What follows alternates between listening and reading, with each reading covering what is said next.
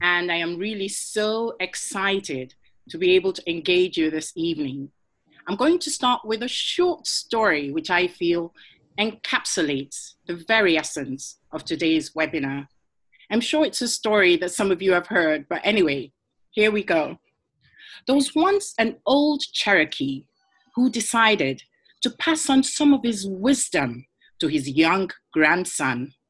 He told him that there was a raging battle going on inside each one of us between two wolves that dwell inside of us. Now, you see, one of these wolves is evil. It is jealousy, anger, arrogance, envy, ego, resentment. You think of anything nasty, and it was it. The other was good. It is hope, love, peace, benevolence, compassion, kindness, empathy, and anything you can think of that is nice. The grandson thought about it for a while and asked, Which of the wolves eventually wins? And his granddad replied, The one you feed. You see, the one we feed is a choice that has to be deliberately nurtured. It's not something that happens by chance. As the primary caregivers, the responsibility is on us to embrace the process so that it becomes easier for us to impart. Because we all know you simply cannot give what you don't have. From this story, I'm sure it's quite easy for us to see why self regulation is the bedrock of all learning. Without it, we would be no better than wild animals. This begs the question what is self regulation? It's our ability to monitor and control our thoughts and emotions. A self regulated person understands that learning is mutable, which means it's a skill that develops over time with practice and practice and more practice. It's not a fixed trait that we inherit when we're born. Since we're not gifted with these skills in equal proportion, the obligation now falls back on us to identify those areas where we are lacking and begin to develop the skills we need. Now, you see, self regulation is based on the premise that the better able we can stay calm, alert, and focused, the easier it is for us to integrate the diverse information coming in from our different senses. We're able to assimilate it and sequence our thoughts and actions. You see, it's not just about getting control of our negative emotions. If it were, there'll be no difference between self regulation and compliance. Whereas compliance is based on punishment, it's punishment based. If you do this, there's gonna be consequences. Self regulation involves thinking skills, intrinsic awareness that the choices I am making are good for me. It is not based on the fear of the consequences. We all know that a thinking person is in charge of their own behavior. And as such, when learning how to learn, developing that repertoire of thinking processes that we can draw on to solve problems is the major goal of education. I'm going to drive this point home with an anecdote that still makes my spirit soar till this day. I remember a couple of years ago when I was still in the classroom. That year, I'd inherited a boisterous lot. And I already knew the only way learning was ever going to take place was to ensure that self regulation became the heartbeat of the class. They simply had to make choices that served them well. Well, anyway, it all came to fruition one day when the students had gone for their swimming class. Now, usually after swimming, they have five minutes traveling time to get back to the class. I remember the whole class coming back promptly, except my most nonchalant student. As we waited for the culprit, he staggered into the classroom and the whole class simply just glared at him.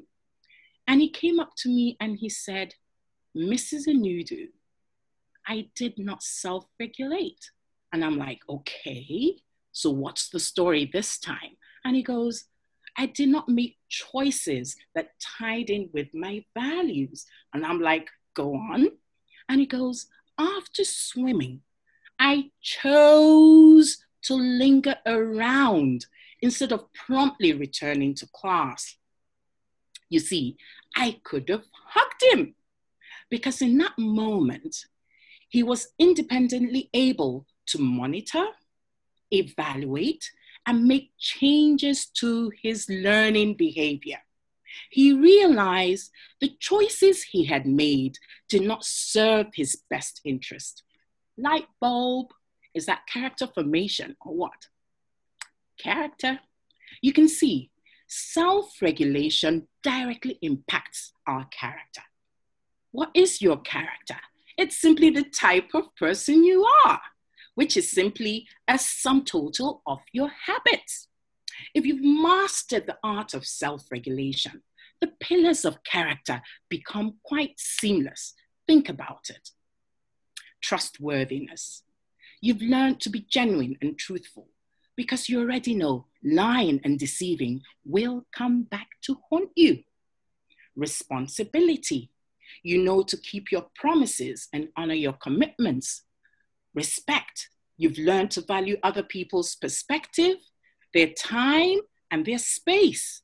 Fairness. You treat people justly and you do not let your personal feelings about them affect your decisions about them. Caring, you've learned to be kind. It's the best kind of reputation to have, and it far outlives any short term fame that is based on a pretty face or your accomplishments. Citizenship. You've learned the importance of a strong moral code. You can even see things from a global perspective, that your choices and actions have far reaching consequences. Now, I actually think at this point, I would have done this discourse a disservice if I didn't highlight SMSC, the spiritual, the moral, the social and cultural development, which is taught in many schools in Nigeria, and which kind of equips the students to be caring, active, and thoughtful citizens, not just in the school environment, but also in the larger society. It helps the students to be aware of the fundamental human values of democracy, the rule of law, individual liberty, tolerance, and respect. A person who is strongly grounded in SMSC and self regulation has the formation required for effective communication and conflict resolution. This is because who we are communicates far more effectively than anything we can say or we can do. The key from my experience is to be able to give expression to your feelings without blaming the other person to be able to listen in an open and non judgmental way, to focus on feelings and not on facts, and begin with sympathy and not on solution. You can see how this can contribute to the idea of self concept. I'm sure you can see how I'm building the scaffolds. The point I'm trying to make is listen, nothing happens by chance, everything is deliberate. You know, the idea of self concept is simply how we see ourselves and how we perceive our abilities. Because at the end of the day, our job is to provide a solid foundation anchored on correct principles, which are fundamental truths that are woven through the very fabric of life. There are simply no shortcuts. You have to reteach it, rehearse it, reinforce it, until it becomes a habit. Thank you for listening.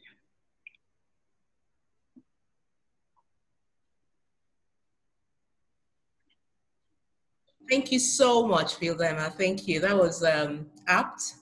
And um, I'll just touch on a few things, a few pointers you nailed, which are um, the foundation of your speech is based on self regulation and not the fear of consequences, that the child understands why I need to do what I'm supposed to do, and not because of um, the consequence or the punishment I'll get if I don't do it. So, the foundation of raising um, successful teenagers into young adults is ownership of responsibility and ability to do what needs to be done when and how it should be done without any prompting. Thank you so much. So we'll move on quickly to our next speaker. Um, I'll introduce him. Our next speaker is Mr. Michael EJ. Uh, Mr. Michael, we can't see you very well. Okay, that's better. okay, so Mr. Michael EJ has over 18, over 16 years experience as an educator and parents coordinator at the prestigious White Sands School. And he's been married for over 25 years. Mr. Michael EJ deeply understands the various peculiarities of the developmental stage of the teenage years and the ways of successfully navigating them to raise sound young adults. He has a HND in marketing, LLB, BL postgraduate studies in marriage, education, and family as well. He is currently a moderator and the National Secretary of the Nigerian Association for Family Development, NAFAD. Mr. EJ has attended various local and international conferences and seminars on family and educational issues. He's happily married with four children.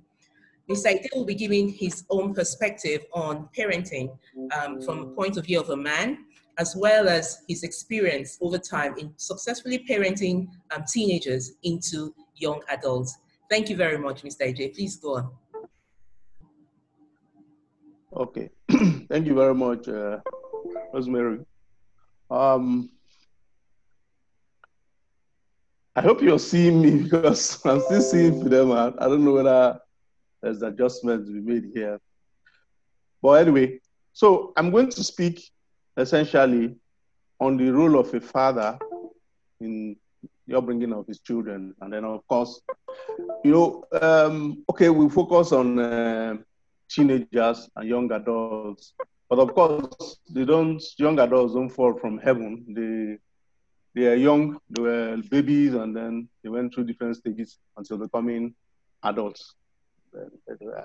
Of course, different demands are made of parents at the different. So I'll just give a broad outline of what I think a father's role is in the upbringing of his uh, children. Now, uh, certainly, nature made it that uh, we have to use the two gender of human of the human nature have to come together in order to form a family and then raise children. So you have the masculine gender and then the feminine gender. So the men are masculine, the women are, and it is not a chance, not accident that these two gender are the way they are. So there's masculinity and then there's femininity. And they must cooperate in order to work together. Um, a brief of the creation story from the Christian perspective was that uh, Adam was created with all the other things, but life wasn't was complete. And then he found himself alone. He couldn't relate to any of the other creatures. And then until God created Eve, and there was that uh, romantic phrase of uh, bone of my bone and flesh of my flesh. So femininity and uh, masculinity are complementary genders. So what is masculinity? The characteristics of masculinity are essentially three that we can happen. There is strength, hmm? physical strength. Of course, it's generally accepted that men are physically stronger. I'm laying emphasis on the thing physical because the whole idea of being stronger can, is open to debate. But physically, men appear stronger than women. You know, that's the usual thing we see. And then he has also what you call energy. Hmm? You see that in the games that involve uh, physical and energy, men and women don't compete together. There's women running their races, and now women play football, women also play with women. It would be absurd to ask men to play against women. Be, of course, here more energy is used. And then he has also what he call aggressive intelligence. You know, he he's a protector, and so he's, he's more aggressive by the way he approaches life. Think, for example, of a situation where there's a fire or there's an accident.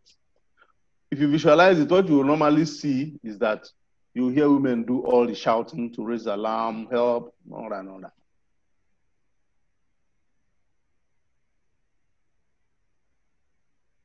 The men get into the fire, how we can beat it, how we can beat it, how we can put it out.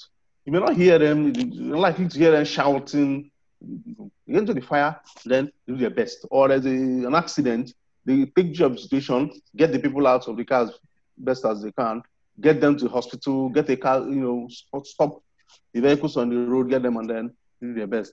And once the situation is calm, that is, you know, is under control, there's nothing much left here to do anymore. You see that the men just begin to disappear. Okay, wait. So this aggressive intelligence, you know, what is needed to be done and they apply themselves to get it done and then they move on. This is how the life seems to uh, carry on. So this is the, so these three characteristics are essentially masculine characteristics. Of course, women are tender, loving, and that's also very important.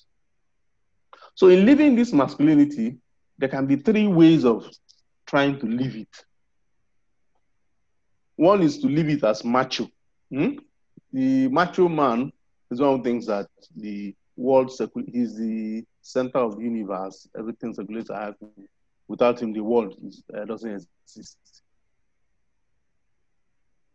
So the other people, then, so this doesn't bring him much uh, peace as a person and doesn't bring him much good relationship. There's also the feminine, uh, masculine living. We call it wimpo. Eh? That is a man who is not sure whether he's a man. Hmm? He acts, you know, he's sissy kind of man, and it's very boring for in particular. So this is again not acceptable. But the proper daily masculinity is to be, first of all, accept the fact that you're a man, but also understand that women exist, that femininity exists, and it's important and it is good, and you need the cooperation. So that's why a man working with his wife, feminine gender, they produce the best result rather than both of them working out loggerheads with each other. So if he tries to dominate the woman, what may happen is that he may end up being sabotaged. See, that's what thing, but you know, of course, more often than not, women will have the heart of the children and they'll pay attention. But if he works together with her, so this, this is what we call the complementary nature. Women, femininity, and uh, masculinity complementing each other. So this is what we are hoping that you know each man will learn to arrive at this complementary situation regarding knowing that yes, he's a man and he has his characteristics and he's not afraid, not ashamed, not unsure of it, certain of who he is, but he's also aware that femininity exists and it's also good and is needed for the good of family, good of society, good of the world good of the world. So this is uh, what he needs. And once he has this understanding, he's on the way to being a good father, a good children. Hmm? So what and then is the job of the father, if you put it lightly, in terms of upbringing, of helping to raise his children. He has two major tasks at hand.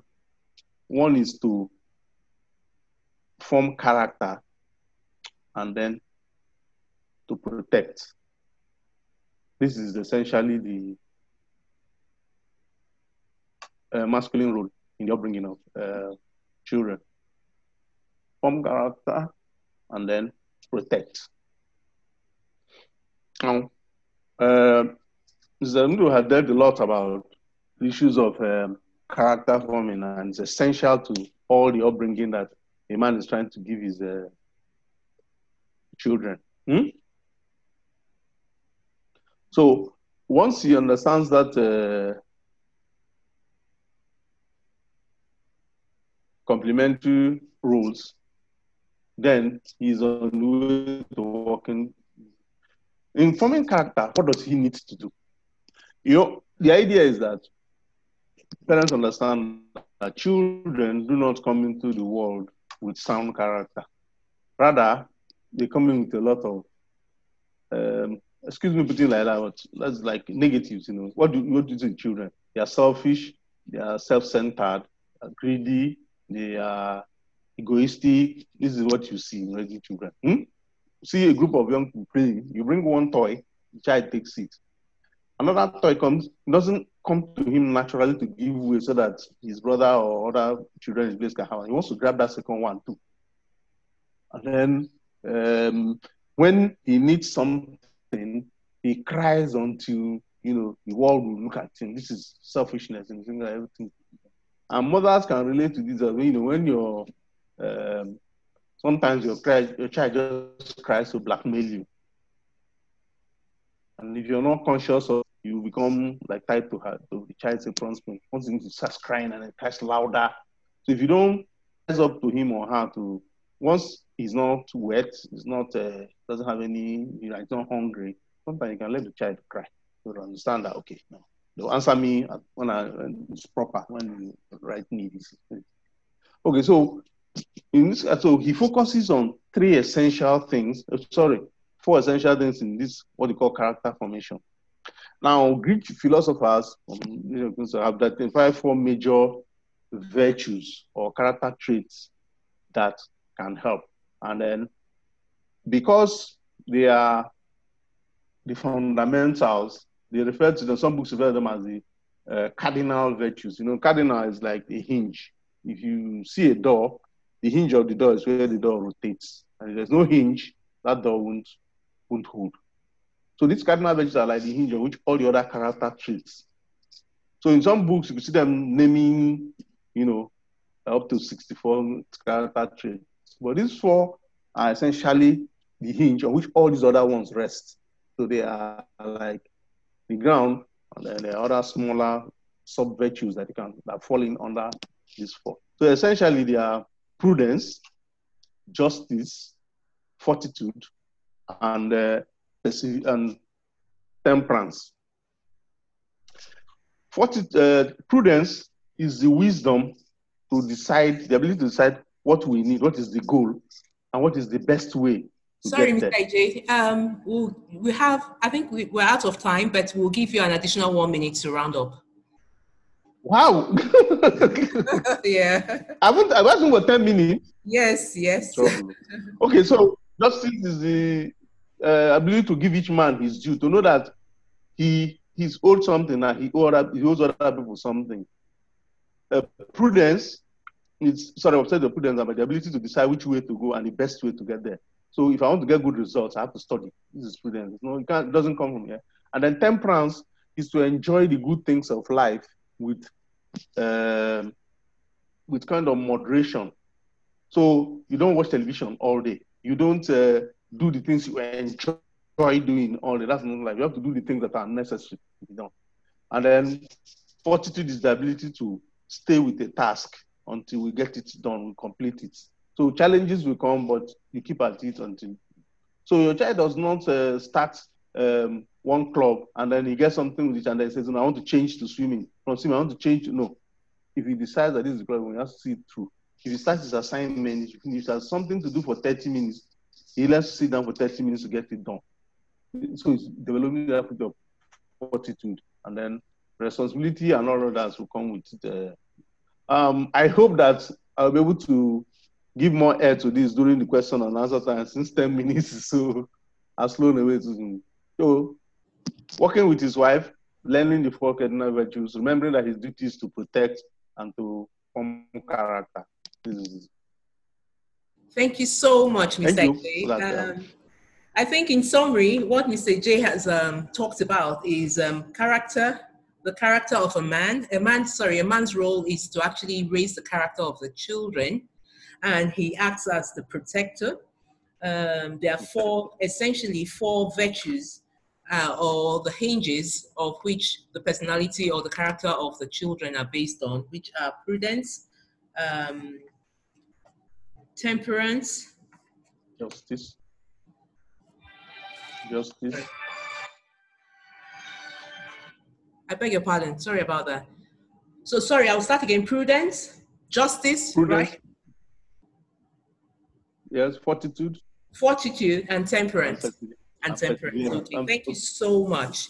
Thank you. So we'll move on to our next speaker before we move on to the Q&A. Um, our next speaker is Mrs. Charity Ladi Babatunde. Babatunde, I'll take that again. Mrs. Charity Ladi Babatunde. She's a certified senior professional in HR, and she's the founder of Rave et al. and the pioneer of Digital Intelligence Quotient. She's the ambassador, oh sorry, Digital Intelligence Quotient ambassador in Nigeria. Through her social enterprise, Rave et al., her YouTube program, What We Wish Our Parents Knew, her books, a Naija's a Naija Parents Guide to Having the Talk, Sex and More, and a Naija's Parents Guide, a Naija Parents Guide to Having the Talk, Drugs and Substance Abuse, as well as her blog, www.parentinvestment.com. Charity continues to impact the lives of thousands of children, teens, and emerging adults and provides invaluable tips for parents and parent figures as they parent in this digital age. Married with two amazing young adults who have equipped her with a much needed practical experience for this wonderful journey of parenting. Charity is passionate about seeing Nigeria become more of a society where success is driven by values. Please join me in welcoming my good friend, Mrs. Charity Ladi Babatunde. Thank you. Thank you very much, Rosemary. Good evening, everybody. Thank you for having me. Um, since 10 minutes seems to fly very fast, let me race through this. And whatever we miss, we will catch during the Q&A. Um, when Rosemary told me that I would be speaking, I mean, what the theme of the um, today's event was, successfully parenting teenagers into young adults a couple of questions ran through my mind. So, in, when she was reading my bio, she said, she mentioned that I have two amazing, and when I say amazing, I mean that in every sense of the word. You know, amazing can be wow, and amazing can be hmm. I mean it in every sense of the word, who have helped me navigate um, the journey of parenting.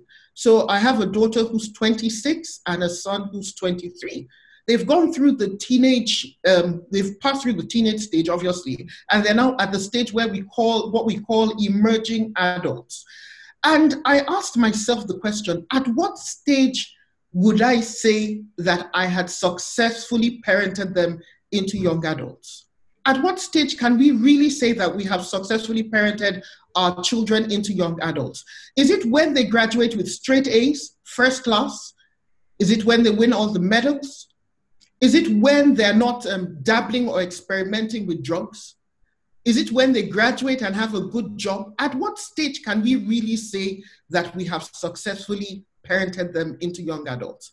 The truth of the matter is, looking at my experience, looking at the experiences of many people, you never stop parenting until you are no longer on this earth. My mom recently turned 75. She's still parenting us. To her, we remain young adults. But you see, the thing is, at the end of the day, because the indices of success, or what we term success, keeps changing at every stage, it's important that we consistently bear in mind what the goal of parenting is. And the goal of parenting is to ensure that our children eventually become productive individuals who grow up to be useful not just to themselves, but to whatever society they find themselves in. Now, once we remember that, it then makes the journey a lot easier. We remember that what we're raising are not children who are transiting into teenagers and transiting into adults, but we're actually raising people who are transiting into individuals that are protect, productive wherever they find themselves. I like what Mr. EJ talked um, said about the um, parenting being the role of both, both the father and the mother. I want to say at this stage that my husband and I have not necessarily always agreed on the method of parenting our children. But one thing that is very clear is that the goal, we're pursuing the same goal. And that is to ensure that at the end of the day, these children that have been placed in our custody end up being the best versions of themselves that they can be. The truth of the matter is that adulting is hard. Transiting from teenage to young adult is hard, and it gets harder per second per second. When you and I were growing up, we didn't know anything about COVID. Nobody even knew that there would be COVID. Nobody knew that there would come a time when you would have to have a hybrid of online schooling and having to get up from the comfort of your bed. Um, Fidelma talked about self regulation, being able to self regulate and know what to do when. So the thing is, for parenting, and I'd like to take a, a bit of the pressure off us parents, it's not a one size fits all. Everybody's journey is different. And the truth of the matter is there are no, um, there, it's not a one size, there, there's no magic word. Every child is different and your manner of parenting them is different. But it's important that we keep the goal in mind. And I've already mentioned what that goal is. It's also important to know that one thing that is common to every teenager who will transition into young adulthood and eventually become a full blown adult is the choices that they would make. Life is all about choices. So I guess the challenge for us as parents is what can we do to equip our children to be able to make the choices that they need to make at every stage of their lives. Anybody who's heard me talk knows that I like using acronyms. For me, it's the easiest way to learn. So, very quickly, I'll tell you six things that I think can help us as we parent our children from the teenage age into young adulthood and even throughout our entire parenting journey. And what that word is, is parcel. P A R C E L. I like to look at it as gifts that we, we, as parents, we love giving our children gifts. So I, look, I like to look at it as gifts that we can give our children that can, uh, Mr. AJ call them the cardinal values. Th- gifts that we can give our children that will help them as they go along the journey. The first one is the letter P, problem solving. Their skills. Every single human being is going to face problems. As a teenager, you're going to face problems. One of the things I do, or I, I, I mean, prior to, to coronavirus, was going around schools to talk to teenagers, to talk to young adults, and all that. And you'll be amazed at their problems. To you, they may look very trivial and very mundane. But to a child who has their nude pictures floating in cyber, cyberspace, it's a major problem what do you do? Do you keep succumbing to the blackmailer who is, who is threatening to publish your pictures? Or do you solve the problem? As parents, it's important that we equip our children with problem solving skills. When they are able to know how to solve problems at various stages, then we have ticked one of the check boxes of successfully helping them transition. The next one is accountability. That's the A. Accountability. Accountability is about taking responsibility for your actions. We hear too many times about children blaming other people, making excuses, not being dependable. But guess what? The problem probably may be us. It may be the fact that we jump into always solve, sort them out, which is closely linked to problem solving. We don't allow them to face the responsibilities for their actions. There's what I call the burden of freedom. Every single teenager wants freedom. They want their privacy. They want to be able to do what they want to do when they want to do it. We need to begin to teach them accountability. If not, when they end up working somewhere, they cannot take accountability, they can't take responsibility for some of their actions. Very quickly, the next one is R resilience. What is resilience? Resilience is being able to bounce back after a seeming failure. These days, we hear a lot about mental health emotional instability. Why? Because the pressure is a lot. Why? Because we've probably shielded them a bit too much. We haven't told them the reality of life. We haven't told them that adulting is hard. We haven't told them that you will sometimes get fired twice in a year, like it happened to my daughter. And I'm super proud of her because twice this year she had she had um, because there was a global cut. She was asked um, there was a, a global layoff, and she was one of those affected. She got another job in the same organization, and barely two months after, again, because of coronavirus, they were asked to go. But she's been able to bounce back. And the truth of the matter is that it happens at various stages. It could be having to repeat a class. So I've talked about problem solving. I've talked about accountability. I've talked about resilience. The next one is courage. Anybody who is raising a child in this 21st century, 2020, needs to instill in them the gift of courage. Courage is, in, important to be able to say no when every other person is doing it. Courage is, is being able to face up with uncertainty when you do not know what lies ahead, what's next. Courage is being able to say, look, this is where I'm going. Now, the truth of the matter is, courage helps them overcome negative peer pressure. It helps them break bad habits. It helps them be kind in a world where there's a lot of unkindness. The next one is E, which is education. And I'm not just talking about formal education, I'm talking about emotional intelligence. I'm talking about soft skills and hard skills, learning how to relate with people. I'm talking about digital intelligence, knowing what to do in, in, uh, in cyberspace and in the digital world. And then the last one is L. L is love. Love for self. Too many times we talk to them about um, loving other people, showing love for other people. Love has many facets, but one of the facets that has caught my attention in recent time is the facet of kindness. Being kind to yourself. If you're kind to yourself, it's not likely you will make choices that are injurious to you. So when we talk about successfully parenting our children, our teenagers into young adults, at what stage can we really say we're successful? I'm going to take the liberty of talking about who we would probably refer to as the most, the perfect parent, and that's God Almighty Himself. God created Adam and Eve. Would you Sorry, describe? Um, we'll give you your over time, but we'll give you additional oh. two minutes.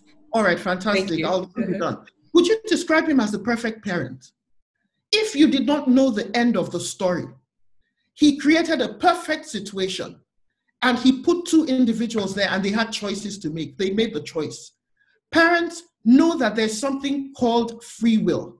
At the end of the day, our children have the liberty to make their choices. I've seen too many parents put themselves under immense pressure because they're trying to live up to certain indices. I guess the only thing we should focus on is to one, remember that we do not own these children, they are only placed in our custody. Two, remember that they have the free will. Three, remember that we will give an account. And four, what is most important is that we instill in them the values that will help them make right choices so that they end up being productive individuals, useful not just to themselves, but to any society they find themselves in. Thank you very much. Thank you so much. I, I, I, felt quite guilty actually stopping all three of you, but you know, we already have a, a program in place and people also have their alternative plans as well. So um, we'll try and keep to time. Uh, but we have a few questions um, already in. Um, please, before we go ahead with the Q&A, please be informed that if you're not comfortable with a question you want to ask, you can please send it anonymously, privately, to Thrive, the host, um, send it and just put anonymous there and your name would not be mentioned. But if you're okay with the question, please go ahead and um, post on the, on the group chat. I'll start with the very first question that came in anonymously, which is, my child is not self-motivated. My teenage son is not self-motivated. He's hardworking, he's smart, but you have to keep pushing how do I help him overcome this? Any one of you can take um, um, take the question, and if somebody has answered and somebody else has some something else to add, please feel free to uh, to go ahead and add. Please, we're expecting questions to come in. Thank you. Any of the speakers can go ahead, please.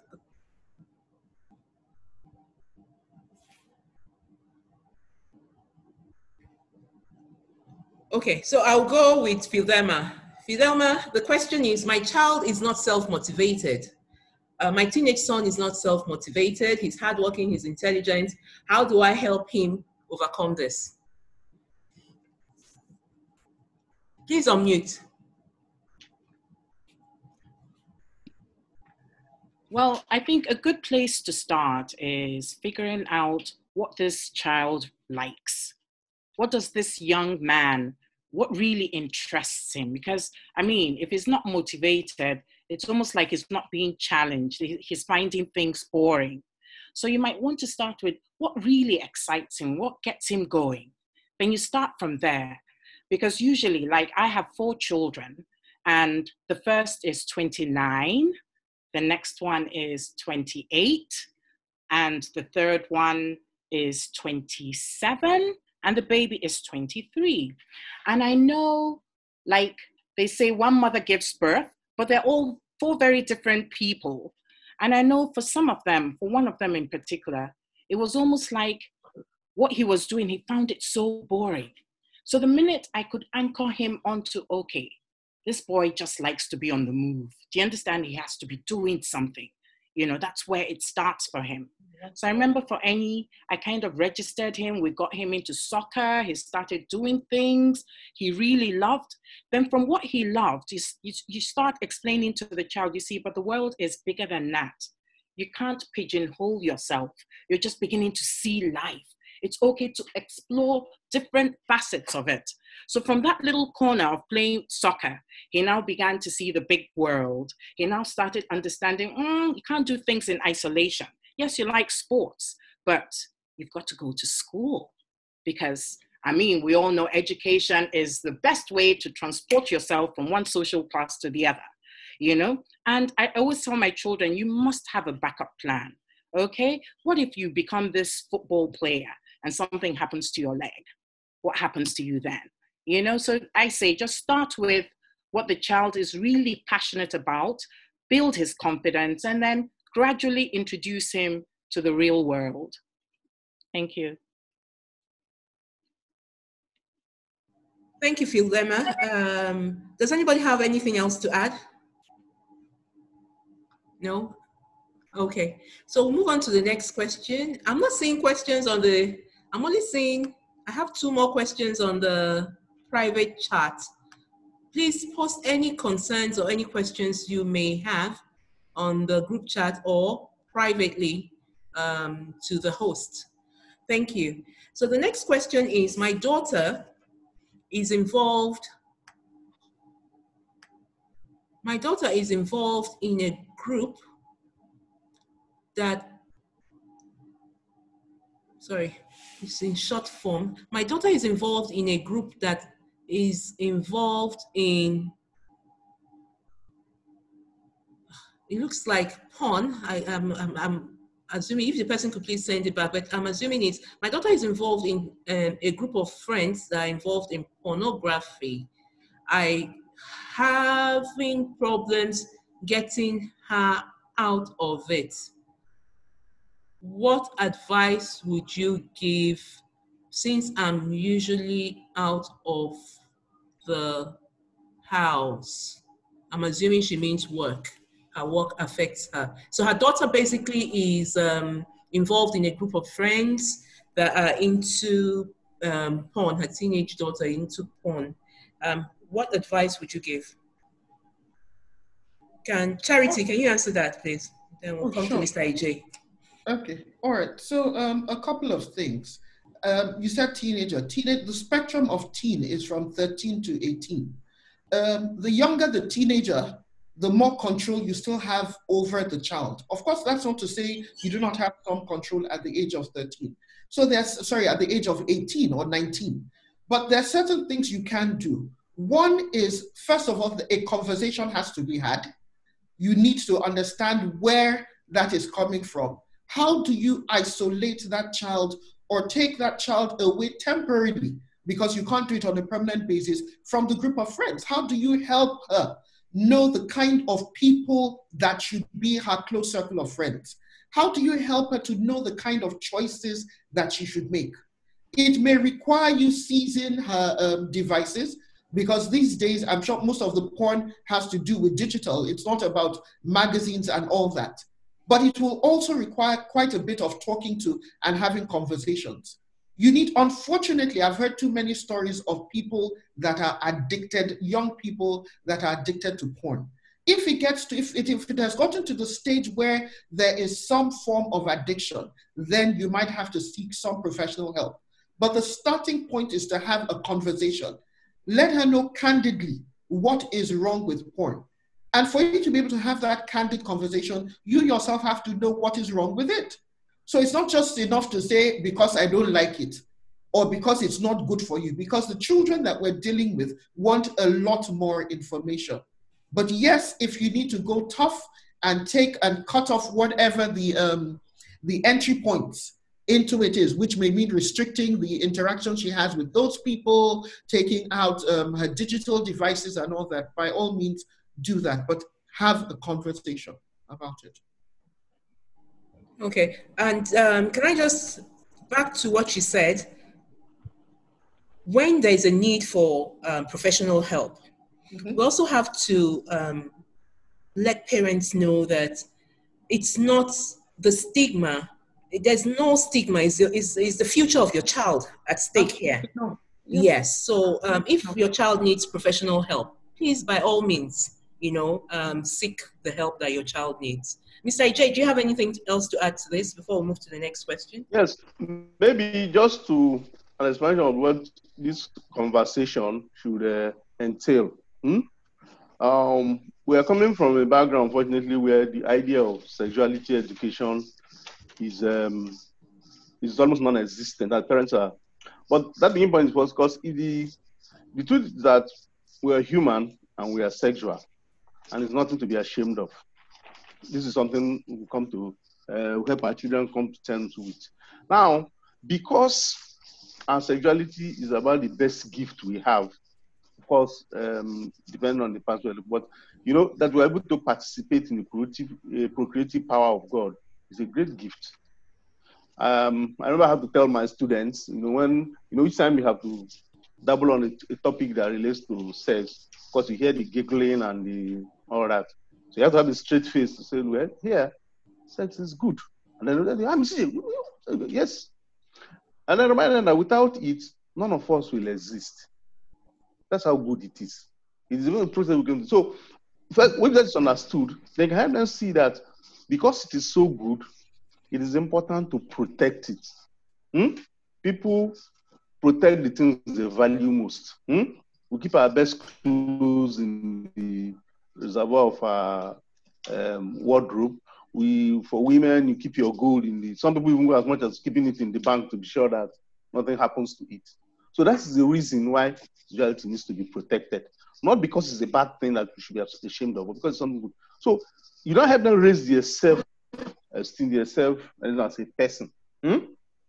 So uh, the, the what is essentially wrong with pornography is the fact that it debases the human person. You know, I mean, you can see that although unfortunately there are no village scenes anymore in the city, but uh, you could see that animals mate in the open, uh, do all kinds of things. For humans, privacy and interior life is part of human dignity.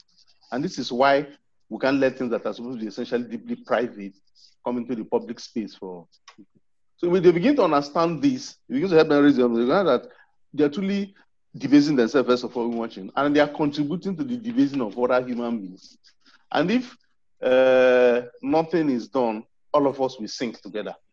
And of course, uh, we help them see that they too are already feeling guilty about sinking. I don't think anybody who is into pornography feels happier because not something they proudly talk about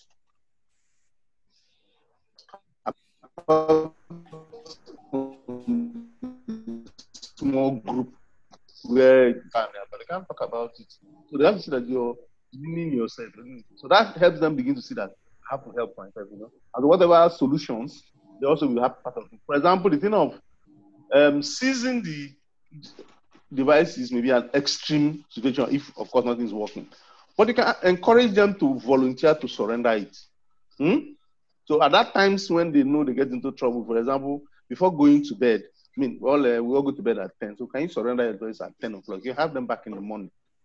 That can become a way of helping them in our system in that you know, regulation. And they can have a good sleep. They can have it. Thank you. Okay, thank you so much. So um, we'll move on to um, the next question. Fidelma, do you have anything to say about that question? Are you okay? I, I think they covered it really well. Okay, thank you. Um, the next question I'll take from the chat before I move on to the private chat. Um, the question, the first question here says, bear with me. At around what age, this question is from Osai Yahweh Agu. Around what age bracket is a child's personality developed? Um, Charity, you can go with that. I would have thought that the question would go to Fidelma. Okay, Fidelma, please go yeah. on. If, if no, no, no, no, no, but, charity, I'll add to whatever charity let said. Me tell you, let me tell you why I chuckled because I almost want to say right from when the baby pops out. you know, because you begin to exhibit different things. There are some children who are more quiet, there are some who are louder, there are some who grab things. I don't know how many of us saw the WhatsApp video of um, two barely taught, I don't even know what they're babies who had just learned how to walk, and one was helping, I think they were twins. One was helping the other one climb up the stairs. And yeah, that already, this, um, the child is already showing the um, character trait of kindness, of responsibility. I don't know how many of us saw the um, one who had quadruplets and one as they're trying to salvage one the other one is climbing um, into the fridge and all that so I think from the moment where we're blessed with having a blank canvas, and we can then begin to guide them. So what then happens is they, they come, don't forget that they're taking a part of us, the father and the mother. And as they grow older and as we're more observant and more intentional, we're able to shape them, not remove who they are, because I think that's where the problem comes from. Not changing, changing them want them to be, but actually molding them to be the best versions of themselves and bring out the best of the traits that they're manifesting. So I would say right from when they pop out.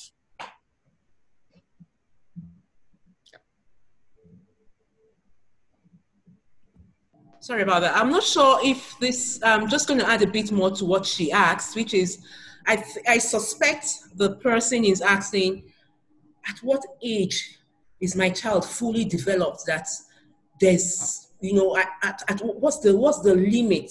Is it 12 before I know that this child is fully developed? I can't really do much with the child, or um, is it 18, or is it never?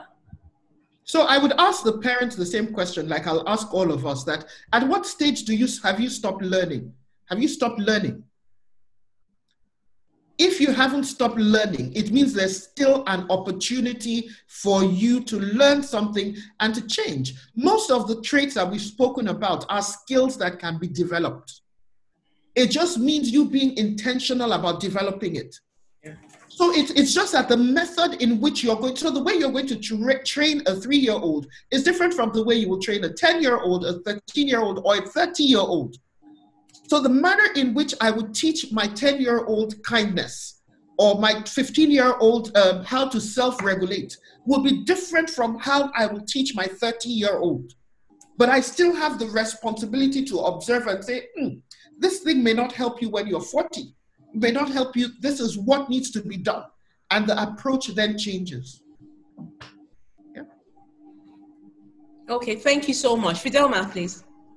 Well, I think charity, I mean, just did everything. But just to add to what Charity said, it's almost like, you know, it's just like um, when when when you as a parent in the home, you must have a set of values the family advocates. Like in my home, we used to call it the Anudu family values. And it was five B's be kind, be honest, be responsible, be respectful, be the best you can. So from the time they were babies, do you understand? When we had, we, we, we used to have like meetings, you know, like before, well, not babies, but from the time they could talk would have these family meetings before a new year. It was a big thing, you know, and everybody would come up with the new rules that will govern this Anudu family values. Some people will say, "Oh, mom, we can't, we can't talk with food in our mouth. We can't touch the wall. We can't do this. We can't do that." Then they'll say like a million rules, but because I'm the responsible adult in charge of that meeting. I already know where I'm going with the meeting. So they come up with all these things that look like abstractions, then I start keying it in. I'll say, okay, so all these things you're saying are really good. then I'll come up with my five B's be kind, be. So I'll, I'll be like, if you talk with food in your mouth, which of the rules do you think we're breaking? They'll say, oh, mom, I think we're not being responsible. Then if, um, if I go around touching the white wall, so there's finger, you know, our fingerprints are all over the wall. Which one am I breaking? Oh, mom, I think we're not being respect, respectful. I'm not kidding. This is the same rule, but like uh, Charity just said, as they get older, kindness takes a whole new meaning. Responsibility takes a whole new meaning.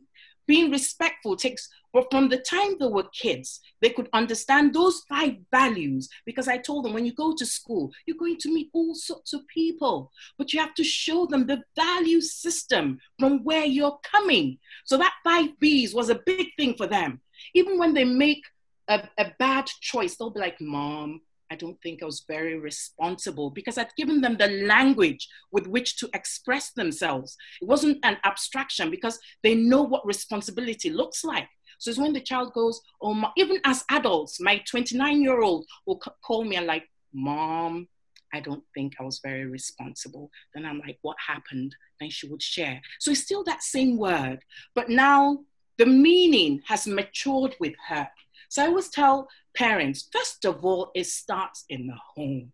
You must have those value systems that your family subscribes to. As simple as it is, those same values, they're enduring, they don't change. All you can do is mature with it, and it takes on a whole new meaning. So, for this particular question, I'll tell the mom, we're limited. We're not like animals. We're not scripted. We can rewrite our scripts. That's why we're long life um, lifelong learners. All she's got to do is make sure you have a set of value system you ascribe to. Make sure when your child makes a poor choice, it's almost like you go back to the drawing board. What do you think we could do next time so that you'll be more responsible? What can I do as your mom to make you more responsible at school? Maybe you're losing all your pens, and the child could say, Oh, mom, maybe if I got a new pencil case, because my pencil case has a hole. The point I'm making is the child cannot learn those values if you don't if you have not consciously and deliberately created one in your home thank you yeah. thank you fidelma i'm i'm just loving this uh, okay you want to say something, something. okay yeah, um, what i suspect the parent acting is that possibly sees that his um, child isn't quite behaving to the expectation and thinks his age he should be doing at his, he should be doing at his age or her age. Hmm? Um, because um, there's the magic 18 year old and the magic 21 years and it seems like well this fellow is now free he's free to go on his own. But it doesn't happen like that in real life. Because if you have not done things early enough a thing just uh, nothing everything that does the day you, you turn 18 and then all the virtues all the values you're supposed to have you really have them. So if she, just like uh, um, Fidelma has said, she needs to now ask herself, what are the things I see that are not in place in this my child? And then how can we so except those are identified, you can, then you just worry and worry, and but you're not really solving the problem. So it goes back to that four cardinal about family values, you know.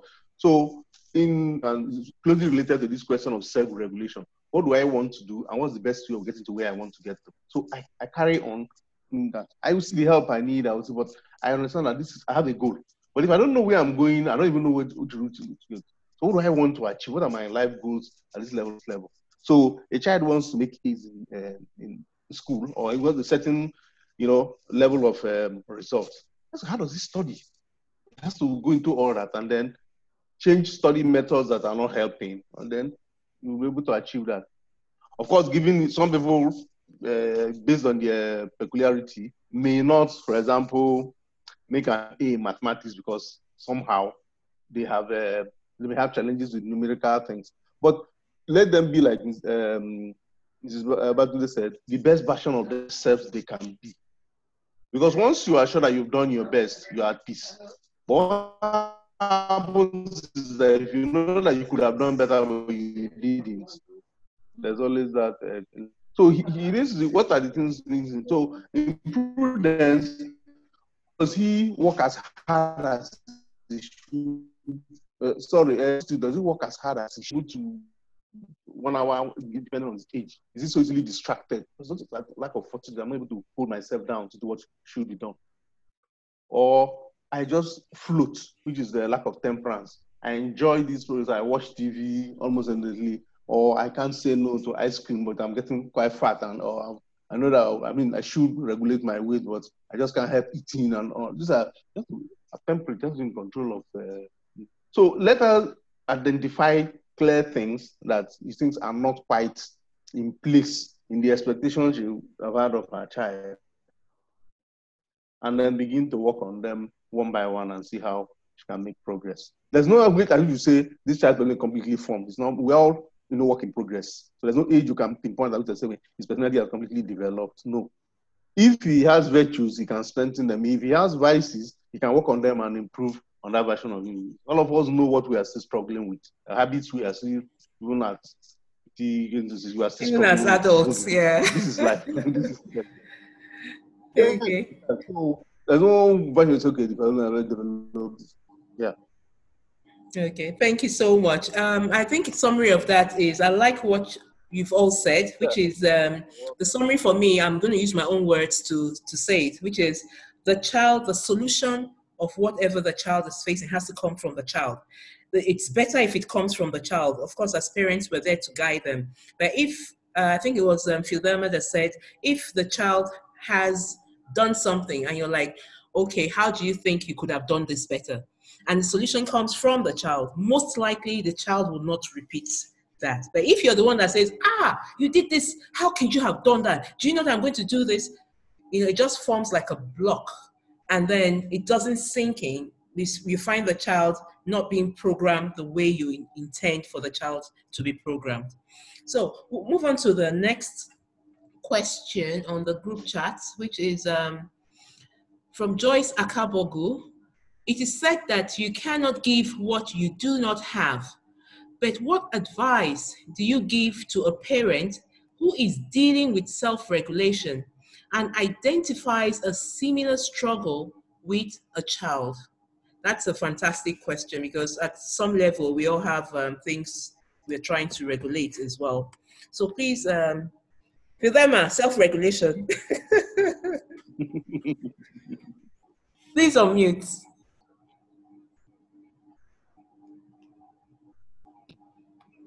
Is it for the child or for the mom or for Both. the parent? Both. See, self-regulation is not based on it's not based on nothing. It's got to be ba- anchored onto some values. Do you understand? Like I told you, in my house, we had the Anudu family values, and there were five B's. So our self-regulation was monitored. The expectations were those values. So if um, a child comes up to me and says, Oh, mom, I didn't self regulate. What I'm hearing the child saying is, I broke one of those five rules, but I'm taking ownership of it. Do you see? My child can't just say, I didn't self regulate. What's the basis? What value system are you using?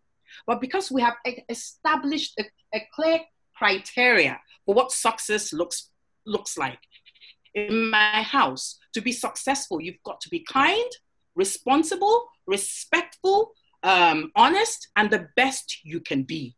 So, if, if my children, because they already have the language, so each time a child would say, Oh, mom, I didn't self regulate, I know one of those value systems was broken.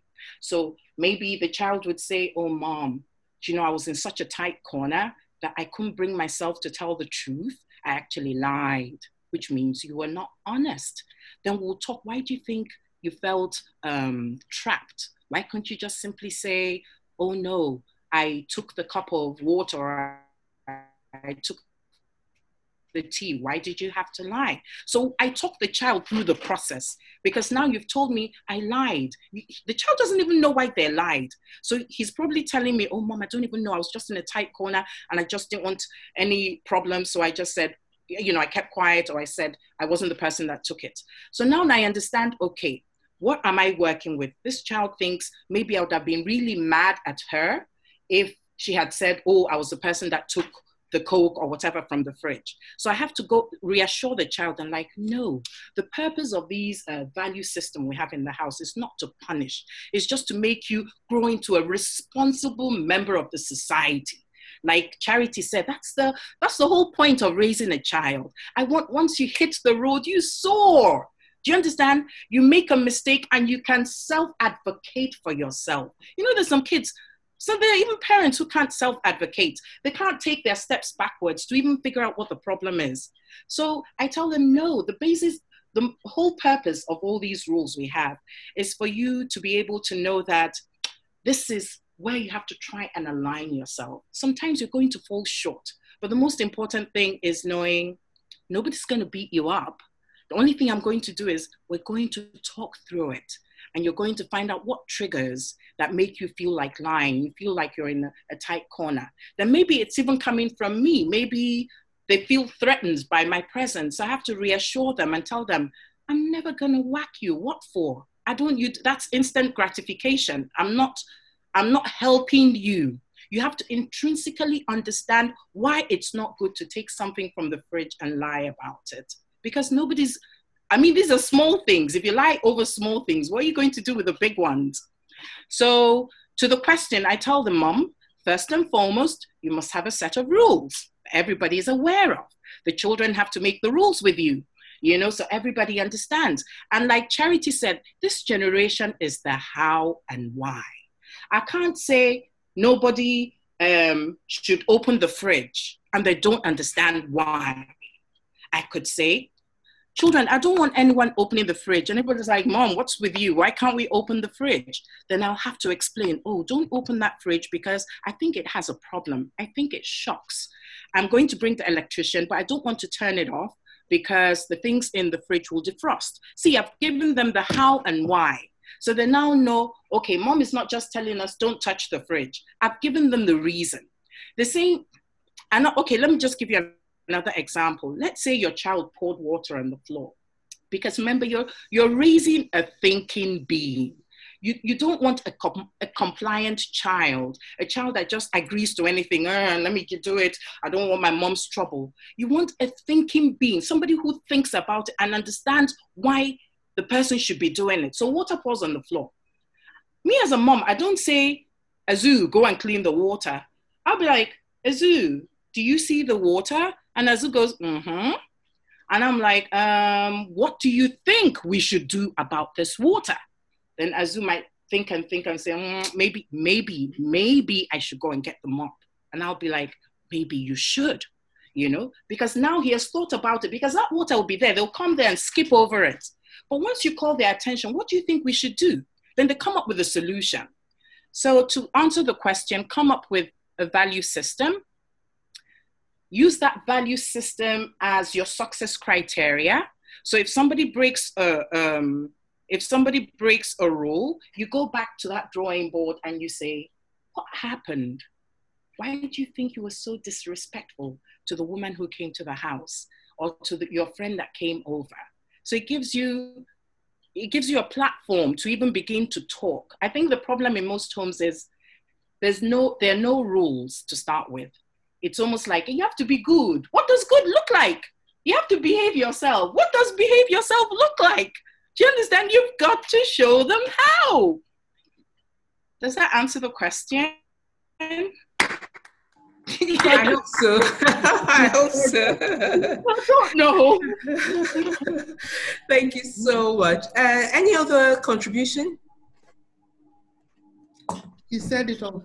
Okay, okay. So um I would just add to what Fidelma has said. Um, for parents who are trying to also themselves self-regulate, uh, it becomes like a double issue. You know, you're trying to self-regulate, and then you have children that you're seeing manifesting those things that you really don't like. You know about yourself. Just like you said earlier, um, they model us, the parents. So um, I, my advice would be in line with what Fidelma said, what are those areas you want to work on? What are the things you can, on your own, as a person, what can I start doing? And that sometimes you might need to actually involve the children to also hold you accountable. I do that at home. Sometimes I involve them so that they too, um, it's like a give up goal. You know what they say about, you know, um, give up goal and go up goal. Your go up goal, you, you share with, you know, very close people that can inspire you, motivate you. But your give up goal, tell as many people as possible so that they can hold you accountable. Ah, mommy, but you said we should not eat before um, brushing our teeth. Have you brushed your teeth? You know, just those little, little things like that, you know, would also um, help in the process of self regulation. So I'll move on to the next question. Um, the next one is from Vivian Oguledo. And she says, Thanks for the amazing talks. Given the new normal, we have gotten, given the new normal we have gotten used to, how do we as parents control um, the content of devices which we've had to give to them to connect with their academics?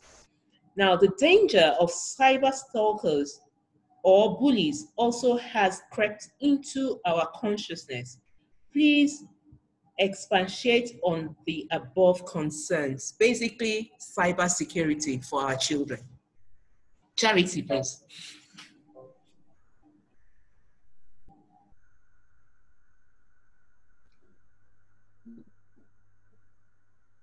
We lost you, Rosemary. You're muted. Oh, okay. Let me take the question again. Sorry about that. Okay, so it says here the question is from Vivian Oguledo. Thanks for the amazing talk. Given the new normal we have gotten used to, how do we as parents control or vet the content of devices which we've had to give um, them to connect with their academics? Now, the dangers of cyber stalkers or bullies also has crept into our consciousness. Please expatiate on the above um, concerns. So I was saying basically cybersecurity concerns. Okay, so I'll, I'll take that question. And um, one of the things when, when um, Rosemary was reading my bio, she talked about the digital intelligence quotient. DQ actually stands for digital intelligence quotient. And right for, um, I think in the last three, four years, we've been advocating for responsible digital citizenship. So it didn't just come because of the new normal. The risks had always been there. From the time we had started um, having uh, mobile devices in the hands of our children, we then needed to take those values that we've been talking about into how it operates. How can you be a responsible digital citizen? What are the values that you should look at? And there are eight core values. Cybersecurity just happens to be one of them. Digital footprints are one. You have digital empathy. You have um, privacy management. You have cyberbullying. You have um, cybersecurity management, and a host of others, but there are eight of them. Now, what it is, is first of all, I personally have a bit of a problem with that word control. Because how long are you going to? Children have gotten wiser. So even if they do not, even if you control, how much control can you do? It's a full time 24 7 job to control any child. The only thing that you can do to control, in quote, is to continually reinforce the values. And that is, it brings us back to what we've been saying the how and the why. So to tell them you cannot have your device, they want to know why. And then you then explain to them. Part of the problem is a number of times, if we want to be honest with ourselves, parents, we are a bit mentally lazy. So we haven't even understood why ourselves. For some of us, it's peer pressure because my friend's daughter does not or in their own home they do not. So therefore, it must apply in my house. No. Each family is unique. So how do you control? To I mean, to use that word very loosely, you control by reinforcing the values. You should be able. It brings us back to the issue of self-regulation. There are certain sites you should not go to. Why? Because X, Y, Z. want something, it's a matter of impressions. And the truth of the matter is that everybody who is um, trying to develop content is trying to get your attention. So there's what they call, there's something called persuasive technology. It just keeps bombarding and bombarding and bombarding. So you're letting them know that, look, once you continually feed your mind with certain information, it has different impacts on you. And you need to know when to put it down. You can force and control and take it away and hide it and set all, yes, have the, create the, the framework. I think that's the new normal that parents need to start embracing. We are creating the framework. We're letting them understand. That's why critical thinking is such an important skill to equip our children with. They need to know the implications of what they do. If not, the moment they get an ounce of freedom, they just go haywire and then they then hit the uh, a brick wall and they find out that look, it's a major accident. So the only way is keep reinforcing values. The same way you reinforce values in the physical is the same way you reinforce values that are applicable to the digital world. That's what I would have to say. Thank you. Um, can I just ask um, Charity, um, yeah. for the younger teens or preteens, yeah. are there, yes. is it advisable to actually, yes, in line with talking to them, creating um, self-regulation, creating those values, are there things that parents can put in place, digital measures they can put in place to also safeguard these children from those things that just pop up as a children, even though they are not going to in search of those things. Are there any things that you would advise the parents put in place to also safeguard these children? Oh, absolutely. I mean, there are different softwares that can be installed on um, on devices depending on the age of the children. However, it's also important to know that our children are very intelligent, so it's very easy to hack some of those things. But there are different softwares that can be put. You can set um, firewalls from certain things um, popping up. You can set your, your privacy settings, can ensure if you're giving a child a device, you can set the privacy settings depending on the kind of device you have. I know that for the iPhone, you have um, 13 and below, just like you have your DSTV and you have parental guardians. There are certain uh, privacy settings that you can you can put in place. So yes, those software do um, exist. But at the end of the day, they, they may not even be using their own devices. What happens when they're with somebody else's device who does not have that in place? What do they do? But yes, there are, to answer the question directly, yes, there are softwares that can be put in, in place. Okay, thank you. Um, Mr. AJ, any contribution? Or we move to the next question? Um, maybe just to help reinforce what uh, has said about uh, parents have to be clear in their head that you know the objective of the mission is that you're raising children to be free and responsible. Are you know freedom and responsibility are two sides of the same coin. So that word control is uh, something we should because control is um, a bit of like power game and you can't remain powerful all the time. Mm. So responsible in the sense that they can hold, they can take uh, responsibility for their own actions and, and then free because they were created free. The human spirit is free to explore, to do things, but there's a, a framework. So once you have, you know, going back again to that question of prudence, just and all that, there are certain things that uh, this route I'm not supposed to travel. That's why you can't.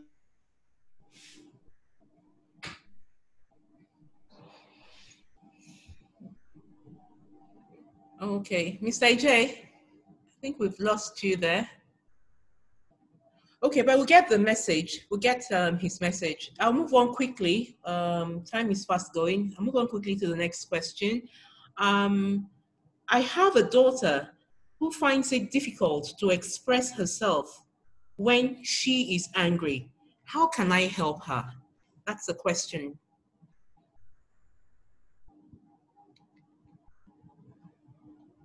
So anybody can take that question. Fidelma, um, Charity or Mr. AJ, please? Okay, so she finds it difficult to express herself when she's angry. Yeah. That's the question, right? Yes. I mean, okay, so um, it would be good to have a bit more context. Why does she find it difficult? Is it that it, she, she stammer? Is it that she's afraid that she will say the wrong thing? People process anger in different ways. There's something called anger management. And it's important to learn how to manage your anger. And the best way to manage anger is not to bottle it up, it's to talk about what the issue is. Some people need to uh, backtrack and just cool off a bit before they talk. Some people, they open their mouth, they blow up, and they say the wrong things. So I think for if, if I had a, if I had a child who had that challenge, what would I do? I'll first try to find out what the issue is. Is it that the child is afraid to say what exactly it is that is causing the anger for whatever reason? For some people, as strange as it may sound, some people, I remember when I was much younger, actually thought it was wrong to get angry. Now I realize that there's absolutely anger is a natural emotion. It's just the way that it is expressed. In fact, anger is what brings about change. So you then find out why is the child struggling to. When you say difficult to express, express how? Is that the child doesn't talk about it? If the child doesn't talk about it, then you begin to have conversations about how you can um, effectively communicate what exactly it is that is causing the anger. And you even have a perfect opportunity to delve deeper. Why are you angry about X, Y, Z? you begin to drill deeper and you begin to get to know the child better. If it is that the child expresses themselves in a way that is so incoherent, then you also want to have the conversation about how to properly communicate when you're angry. And the, the, I mean, the rule of thumb for me is always deal with the issue, not the person. So you're angry about an issue, not necessarily about the about um, with the person. Somebody did something. What is it that the person did that got you angry? For me, that's the rule of thumb. Okay, uh, I think I can see a message from the um, the participant. Um, she says she does not stammer, so I think you've addressed that as well. So it's basically to find out what's the cause of the anger, and then try to have a conversation around the cause of the anger. Um, do you have any uh, addition? I'm sorry, I'm sorry, Rosemary, but um, again, it brings us back to our children modeling what it is that they see. So, does the parent herself, how does the parent herself, or how do the parents communicate their anger? When they're angry, how do they communicate it? That's food for thought. I mean, it's not that I want an answer, but it's something to think about. Okay. Okay, thank you, Charity. Uh, Fidelma? Okay, you're good. Okay, uh, I think we've uh, Mr. J probably been logged out. Okay, uh, we'll have him back shortly. Um, any other question on the chat? No. Okay, so I'll go back to the last one on my private chat, which is my child is addicted to devices. Um, I seize them but he finds ways of getting them back, using them, and then returning them back. How do I wean him off? He is 15 years old. So, Charity, please.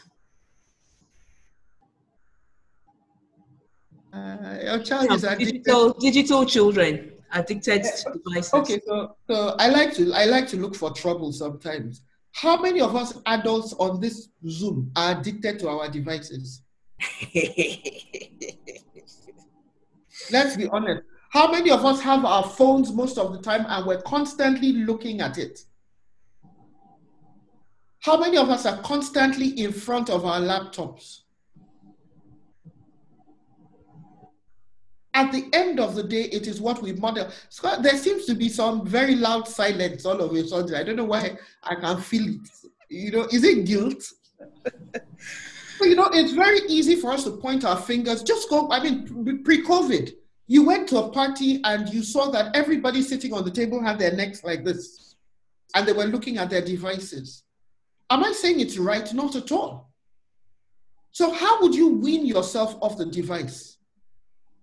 one of the things to do is first of all to be able to understand that look um, too much screen time has a lot of negative effects apart from the fact that more many more of us are wearing glasses now at much earlier ages it, it damages your eyesight there are also other things to do Perhaps one of the suggestions that I would give is to find other uh, non screen related interests. E.g., does the child like sports? One of the things you have to do is to help the child make those decisions. Help not make the decisions for the child, but let them understand that look, excessive screen time, which by the way is one of the um, the, um, the, the marks of uh, digital citizenship right? Screen time management. Excessive screen time has a lot of negatives and you need to be able to manage it. To be able to manage it, you need to do X, Y, Z. One, begin to develop other interests. Begin to develop other interests that are not screen related, e.g., sporting activities, e.g., reading, reading a book, e.g., having conversations. And then you, Seth, you as the parent, try and model it that, okay, let's even have a, you know, there are all kinds of challenges these days. Let your own challenge be that no screen time, uh, let's begin to reduce our screen time in the, in the house. So when we're getting to, to the dining table to eat, for instance, everybody drops their device on the middle of the table. Nobody picks it up. But it's a constant battle and it's something that every, I mean, almost every household is struggling with. But the truth of the matter is we ourselves too are struggling a great deal with it. It doesn't mean it's impossible, but we just have to keep talking. Yeah. Okay, thank you so much. In addition to that, um, I think um, I think it was last week I was having this conversation in my uh, with my family, and my husband and I were having this conversation around how much screen time you know, even we as adults, because I know I was complaining about one of my children, and we were like, okay, let's even be honest with ourselves we ourselves, you know, how much screen time do we use? I can make the excuse that I'm working, I'm working with it. But believe me, I found out um, when I was researching that at some point, after I finished doing all my messages, I just found my fingers, you know, flipping through apps looking for what to do. So I now notice that, wow, this is actually becoming an addiction without you knowing that it is an addiction. So I started researching what are the things I can do on my own, you know, to try and cut down on this screen time. And I found some interesting um, suggestions. I hope we will use. I've used some of them um, for the last one week. One is um, on Sundays. Today is an exception. On Sundays, no, no phone. On Sundays, the whole of Sundays. But of course, it depends on the kind of job you do. So no phones on Sunday, and then the um, internet goes off at a certain time on all devices. So that also helps to calm um, everybody down. So if you're using a central device, that's fine. But the risk there is you have older children, like you all said, very smart digital children that can buy their data and use it. So it still boils down to that self regulation. Why are we doing this? Why are you taking this time we have for our devices from us. So that explanation had to be done. We had to have that conversation that this is the reason. You can see that it's affecting. You're calling a child. The child is saying, Yes, mom, I'm coming, mom. Five minutes later, you're still, ah, I thought I called this child. Where is this child? You know? So those things we have to explain to say, you know what, this is affecting, it's affecting you. You're not even focusing. If you're cooking, your food gets burnt. You're cooking because you're using devices and all of that. So that explanation, and then we came up with the agreement of what time frame should we stop um, using data as a whole, and then how do we hold each other accountable? So we've struggled a bit, I have to admit. We've struggled a bit, but it's work in progress. Just in case anybody else, you know, falls within um, that scope, I hope that helps as well. Phil, do you have any contribution?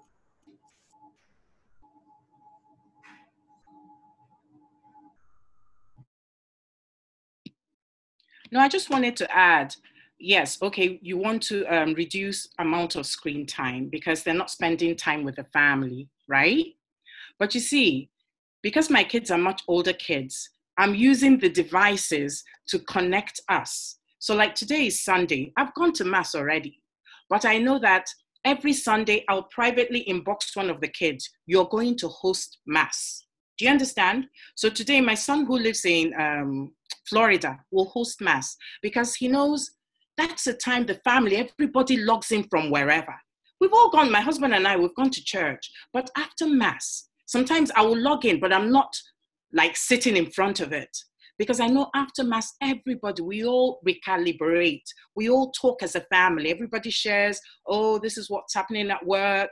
Like we all touch base because whether you like it or not, the family is where the children draw their strength from.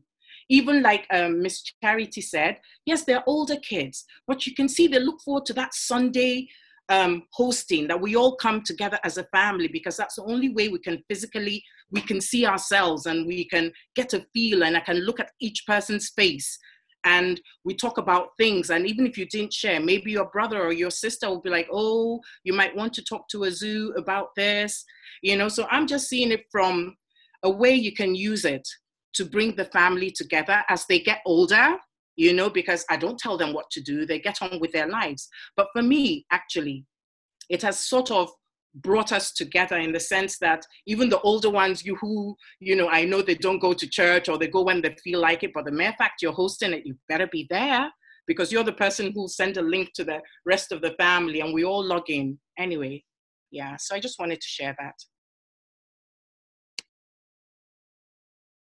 Thank you Fidelma. Okay, so I have a last question here. Um, the question says,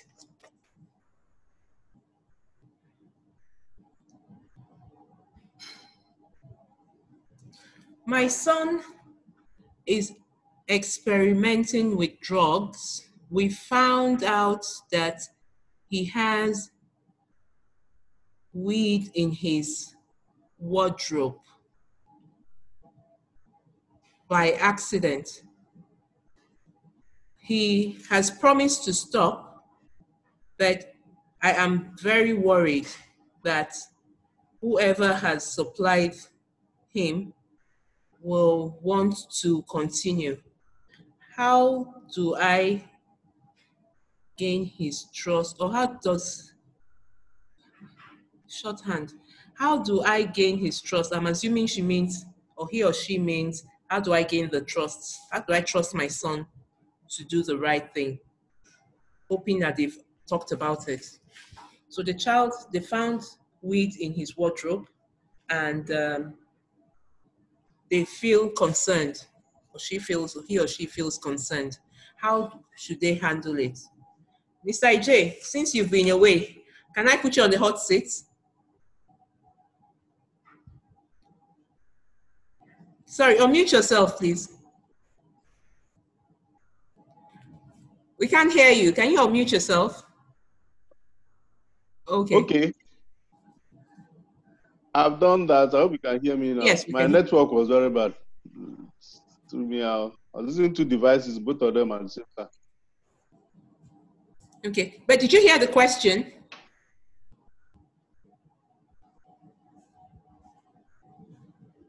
Oh, I think the network is still bad. Okay. Um, Charity of Fidelma, anyone can take it. Okay, so if if I heard the question well, um, they they found weed in their son's wardrobe, and uh, something got, got me a bit distracted with that question about. Um, sorry, can I go ahead? Please go ahead. Sorry. Something got me a bit distracted with that question. I think she said, "How do I make sure the person who is supplying it the, the problem is not with the person who's supplying it. The problem is with the child who has um, decided to use it. Now, um, as scary as this may sound, weed has become like pure water. It is almost everywhere. I hear that every other gate man is probably a supplier of weed. But it brings us back to I can say today, okay, do this, do that. How do you gain the trust? One would be by making sure that you create a safe space.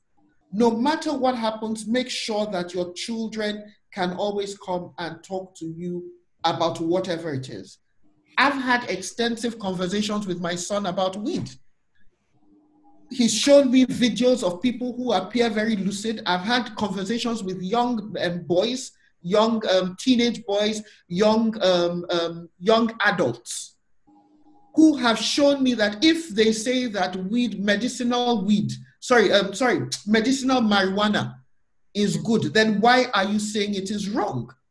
I've had arguments or discussions with them where they say, look, alcohol has killed more people than weed. And alcohol is more dangerous than weed, but why is it that everybody keeps hammering about weed? So you then have to, then what it does is that it then pushes you to research further.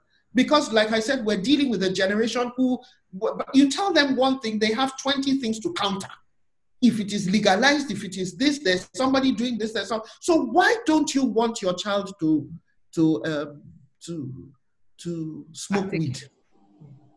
Why don't you want your child? You have to have your answer. Is it because it will make you look bad? Is it because it is not part, it, based on your own, it is not part of the criteria of being a successful parent? Is it because you really think that there's something wrong with it? Is it because you think that it will damage the child's um, up, um, um, mental faculties or whatever? What is your reason? Based on that, you then start having conversations with your child. But you need to see, I've said it that one of the greatest skills that you can have as a parent is the art of absorbing shock. Because the way you react in that one split second can make or break your trust. So when you do find out something that it could be weed, it could be whatever, it could be that your child is pregnant, you found your child having sex or doing something, you have to learn the art of absorbing shock so that you can actually help that child. You then want to have conversations. The next critical thing is conversations and open conversations. You must be ready to let them talk. It's not just about you talking, talking, talking, talking. Why are you doing this? Look, one person can smoke weed and nothing happens.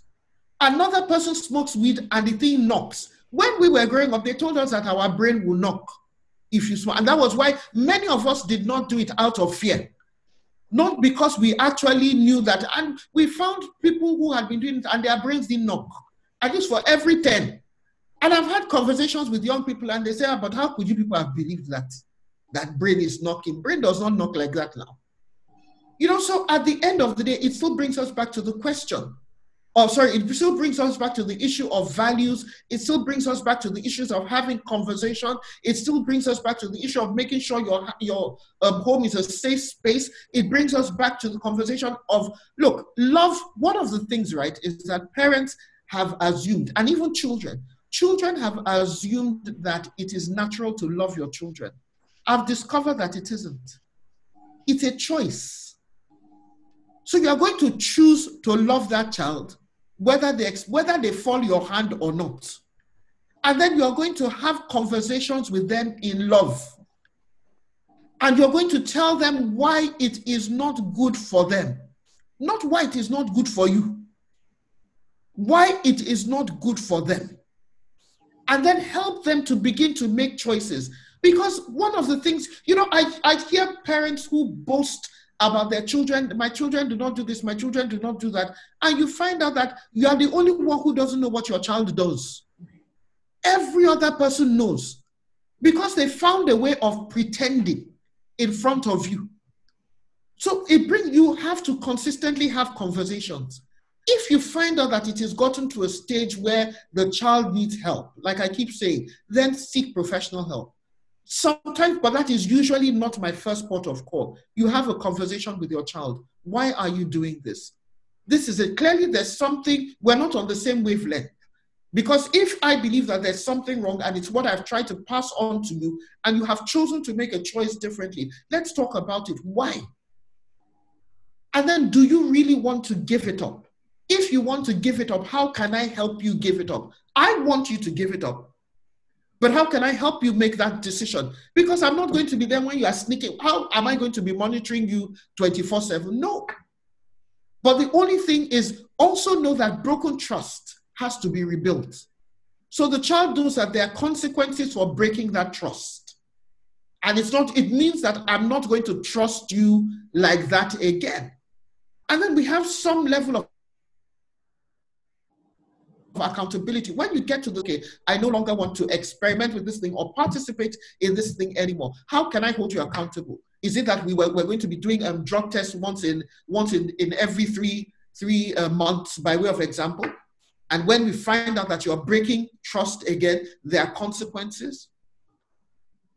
So it's not a one size fits all. It's a difficult one. It's a tough one. It's hard for any parent to um, to find out. However, you must make sure that you remain a safe space for your child where they can come and talk to you so that you can quickly deal with the matter without and make sure that they understand why. If not, it will just be a momentary thing. They will stop it because you said uh, you shouldn't do it. The moment they're out of your sight, it then gets deeper because they have not understood the reason why. Thank you. Thank you so much. Um, I'm just going to ask from the perspective of a parent now, right?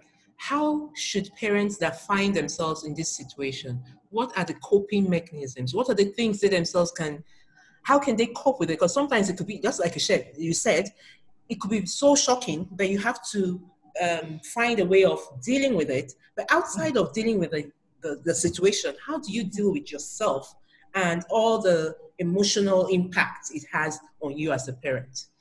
Okay, so truth is that we all have different coping mechanisms. For some of us, prayer is a key coping mechanism. Taking it to the Lord in prayer understanding that, look, these children are God's own. My eyes cannot be with them 24 7. Therefore, I hand them over to you, God, as I should have done in wisdom in the first place, and help me. And know that, okay, look, what I can't do, He can do.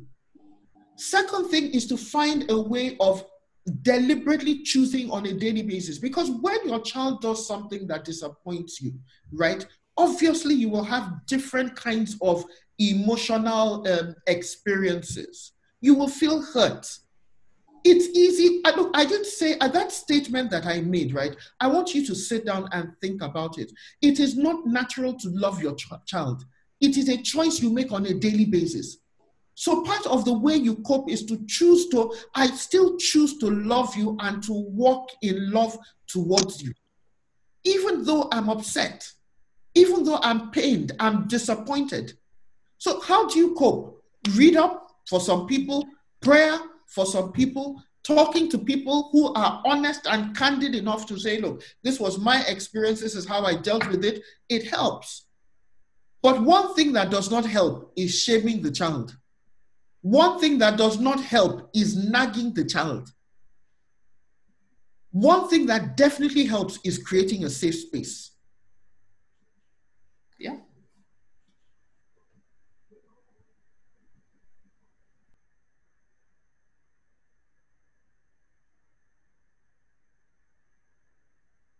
Rosemary, you're muted. Sorry, Andrea would like to make a comment on this topic as well. Andrea, are you unmuted? Hello, yes. I'm okay. actually Andrea's husband. Oh, okay. And I've, Can yes, I've been listening. On, please? Um, I don't have my shirt on. Okay. We've asked you to put your camera on if that's okay. Oh, Okay, oh, okay, I've done that. I'm sorry.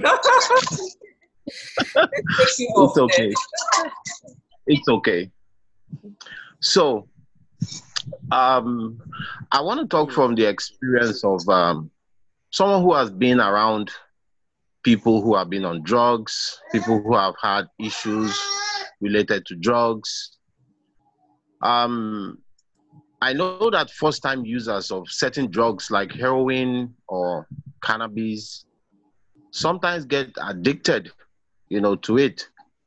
So the bottom line, which I've actually known from the beginning through friends and hanging out with even people who have smoked a lot and had a lot of drugs in them, is the fact that the foundation which we give to the children from the beginning, like uh, the lady highlighted earlier, she said, um, the talk from parents, the discussions, and the rest of it. Actually, parents told us in the past that whenever we have anything to do with drugs, we're going to run mad. And that thought has always been in my head from the beginning. And such thoughts, you know, are what is guiding us till today. And that's why you could see, you know, as much as we had bad people around us, friends and the rest, we didn't actually toe the line. We we we told the line which we were you know, brought up with, which is if you do this, these are the consequences. Punitive measures is is has always paid off, and that's what is making, you know, certain societies in the world today thrive better than the other, because there should be consequences to everything. If we don't believe that, we're all just going to end up being lawless. A lot of people who are on drugs will tell you that the euphoria they get is overwhelming, is interesting, and they really like it. So how do you get them out of it? Like I said, two ways to it from the beginning. Sometimes you go through prayer, you know, a lot of guidance in prayer and a lot of talks. Like it's very, very key that you get to see these children from the beginning and tell them about these drugs, the effect on them, and then what it would do to you, you know, later in life. Actually, today I know so many young people are in, on drugs, and you know, it's a painful thing at this time that drugs have actually spread. In the way in the past, there was very little access to drugs. But today, drugs are everywhere. You can get them from a nearby store, you, you know, from people who you don't expect, are all selling drugs. But still, we have to live. We have to move on. We have to bring up our kids. Nevertheless, you know, we we it's all about love and trying to put them through the right perspective in life. I believe, you know, that if we keep pushing on with them in terms of discussing these things and letting them know, which is very, very key from the, uh, you know, quite young, we've been telling them, you know, look at this person who, you know, we tell them in the car, you see that guy on, on dreadlock walking naked? He was on drugs and that's why he's there you know so we started we start instilling the fear in them from the beginning. yes from the beginning. Yes. i think it's a combination yes. of both because of time. Um, thank you so much andrea's husband. I think it's a combination of both depending on the parenting uh, tactics where we've looked at the various um, strategies used for uh, parenting. And the best approach is always when they understand why they should not do what they're doing as against if you do it you know, this will happen. But when they understand why, it works better in the long term. Because don't forgetting that our generation or your generation um, had different influences, had different circumstances. What is currently going on now? You have a generation of digital microwave. I don't even know if to call it micro. Microwave is too slow. Children that are, you know, the question every single thing. You know, if I if I tell my son something, he's asked me, but why?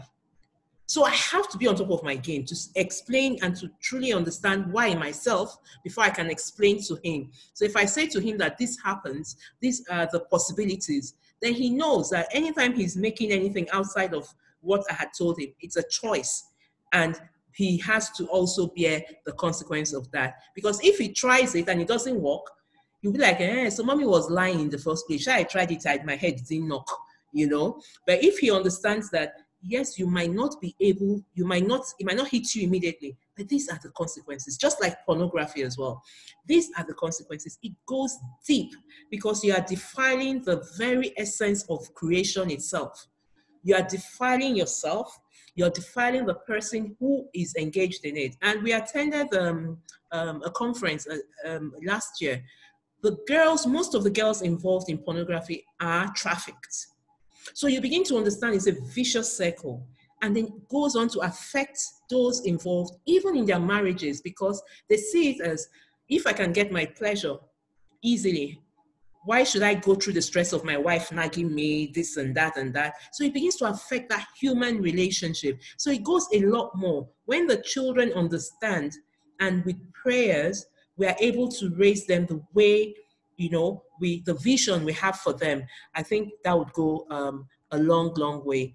We are actually running out of time, and um, I would like to say thank you so much to Charity, um, Fidelma, and uh, Mr. Michael. Mr. Michael, I know you were saying something. Would you like to round up what you were saying earlier, or you're okay on drugs? No, it wasn't on. I don't know. We're talking about a thing of control and um, freedom. Sorry, increase your audio, please. I said we're talking about uh, freedom and uh, responsibility, and then we got the network. Is it better now? Yes, yes, please. Okay, so um, to remember, that we are raising our children to be free and responsible. So applying the strategy of control will have limited effect. It's not, it's not as effective as recognized as free, but that freedom comes with responsibility. Yeah. And in the end, they will be more successful adults using both.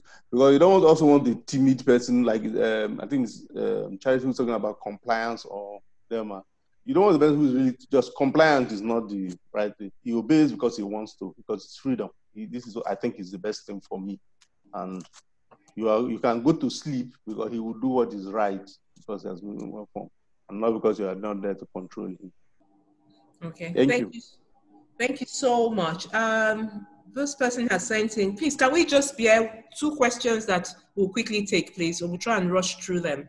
The first is, my son prefers to write his concerns and sends to me rather than talk to me directly. Generally, he doesn't like facing people older than him. How may I help him build his confidence? Uh, Fidelma, you can take that, please.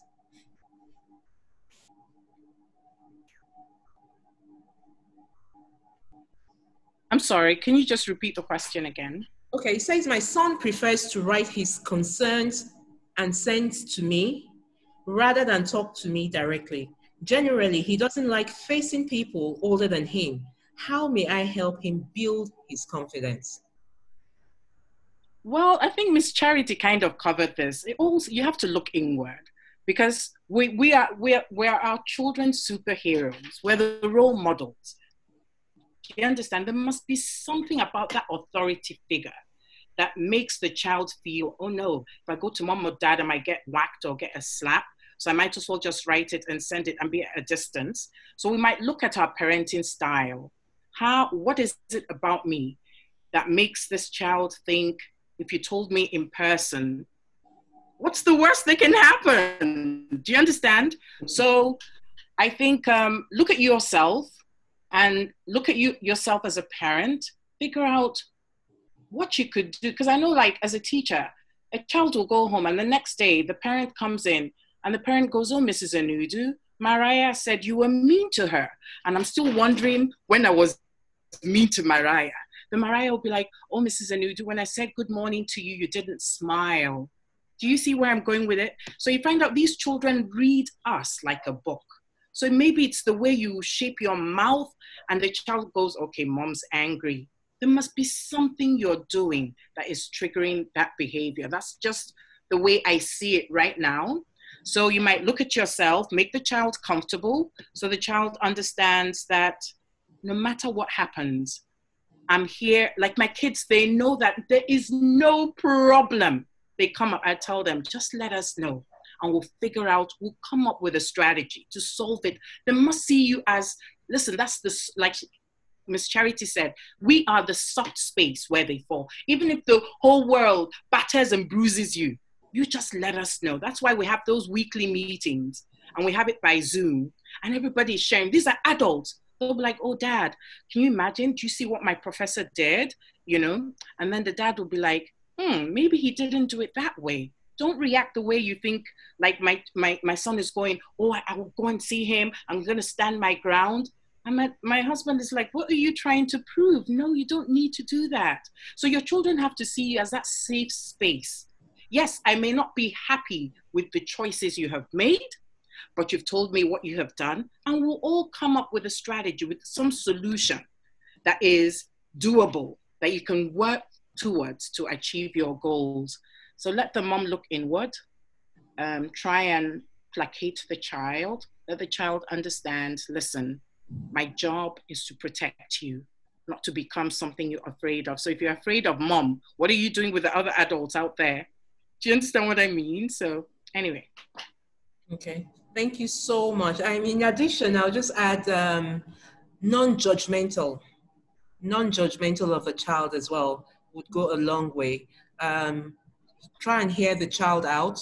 Try and have quality time with a child, just one-on-one with the child. Go out with the child. Let that child begin to have that confidence in you and build that relationship from um, a one-on-one relationship um, with that child. That could also uh, help as well. Do we, um, last, last question, I promise.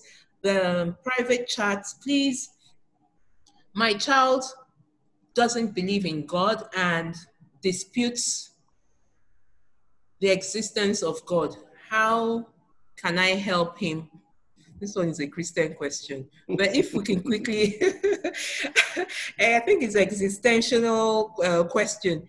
How can we, because, uh, well, personally, I've come across children who question the existence of God as well. So how can we help them um, gain that confidence if some parents have not started from the beginning, because let's not assume that all parents start from the beginning. I teach catechism in church, and it's amazing. Um, parents, you know, relegate that responsibility to the church, just like they do to schools. You know, so if the parents have not laid a good foundation from the beginning, how can they start now? Mr. EJ, please, if you can make it brief, please. Yeah. Mm. Okay. Um, let the child, I mean, uh, go through a, a, thinking process. For example, ask the child, where does it, how does it think everything in, uh, there are natural ways of yeah. Um. EJ, we are losing you again. Sense of God um, the so-called Big Bang, which is the science. That's also how old is the child? Is it better now? But we're assuming he's 18. Is it better? I'm not sure. The person didn't specify. Okay. All right. Uh-huh. So, yeah. So, if you see that, um, how does he think? Uh, where does he himself come from? Because okay, you have a father, a grandfather, and all that. So, where did the first person come into? This is a critical question to ask an answer. Hmm?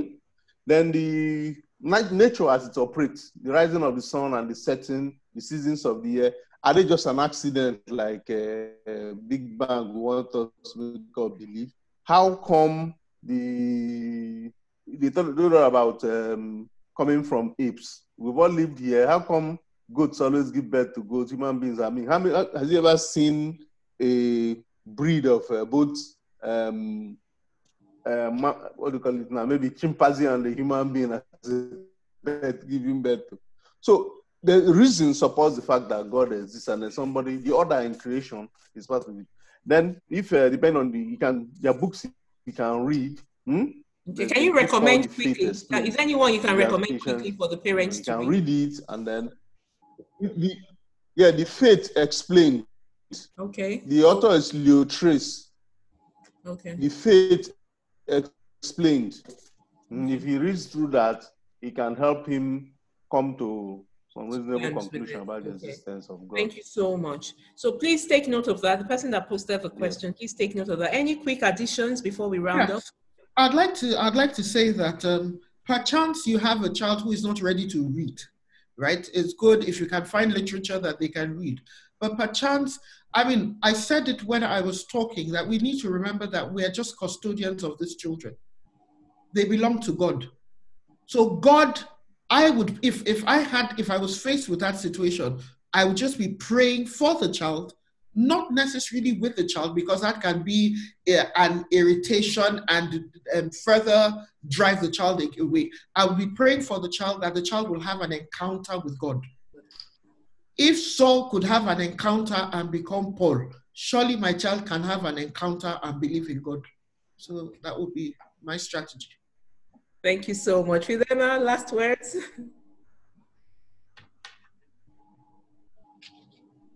Am I am I muted? No, no we can hear you. hear you. Okay. No, it's it's still it's just the same. Nothing happens by chance. So I just tell parents, you've got to reteach your values you have to reinforce your values and you have to rehearse your values until it becomes a habit. Do you understand? Once that, once that foundation is there, it's just like my children. For the life of me, I don't even know if they go to church or not. But all I know is on Sunday, Azu, you're in charge of logging in. Do you understand? And everybody comes together. Then after it, we talk about what are you thankful for? Who are you thankful to? God. Do you understand? So everybody will share what they're thankful for for that week. You know, so there are little ways as parents we can encourage them without seeming overbearing. Of course, we can at home, like um, um, Miss Charity said, I'm one of those big believers in prayer. Okay, give them a Damascus experience or something. Do you understand? So I'm praying, but in my own little subtle way. I do those. Yeah, sometimes I know initially they'll just log on and they're nowhere to be found. When mass is over, they come out. Yes, but when they found out after mass, we'll kind of talk about how the how the priest talked about um, the sermon. You could see them all paying attention. Initially, my husband used to be the only person hosting. I'm like, I don't think so. So we now gave it to them. So now one of the one of the children, he's in charge of coming up with a roster. Whose turn is it to host it? So you know, you become very creative because these are now adults. I can't tell you what to do. I can't tell you you must go to church. But one thing I can do is to bring you together on Sundays. We talk about it and we're thankful for something. What are we thankful for? We're thankful for being alive. To who? Uh huh. Anyway, Thank you all so, so much. I've gained a lot of insight. I've gained a lot of uh, knowledge from uh, our session today. I thank you so much. I would like to thank uh, Ms. Charity Babatunde, MD Rave et al. Thank you so much for always being there for Thrive Women. Um, we're proud of the work you're doing. Um, she's actually started a kindness um, um a kindness process where uh, a project, yes, where um, she raises funds to help people that cannot pay their hospital bills to pay them. I think this last month um, she was able to raise 395,000 and it's been fully disbursed. The interventions were diabetic complications, a 13-year-old, sickle cell complication, 11-year-old, and an emergency CS, an adult CS um, operation. So um, it simply means wherever you can in multiples of 1,000. It could be every month as, as it's convenient for you. Um, you will be added to a WhatsApp group and you'll be told, you can actually suggest um, someone who has a need and can be um, taken care of. But the ultimate uh, decision lies with the board um, of people looking into um, this project. So thank you, Charity, for the work doing. I want to put it there, no? I told somebody. Sorry? Do not do it. So just Okay, please, can you mute? Just one. Uh, then you would also. So, how do you want anybody to do to do what to? So, what to have done? Put it on my head. uh I would have slept on it. I slept on it. Okay. What is called? Can you mute? Thank you. So we'll move on to um, um, Fidelma. Fidelma, thank you so, so much. Um, we called on you and you very quickly accepted. Thank you for your time. Thank you for um, your encouragement as well. Um, we're truly grateful. Uh, Mr.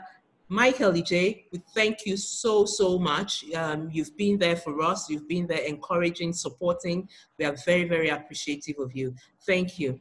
Now we'll go on quickly to our supporters. We have um, um, Women in Abuja would like to thank you. Please, um, if you are on Instagram, please visit their page.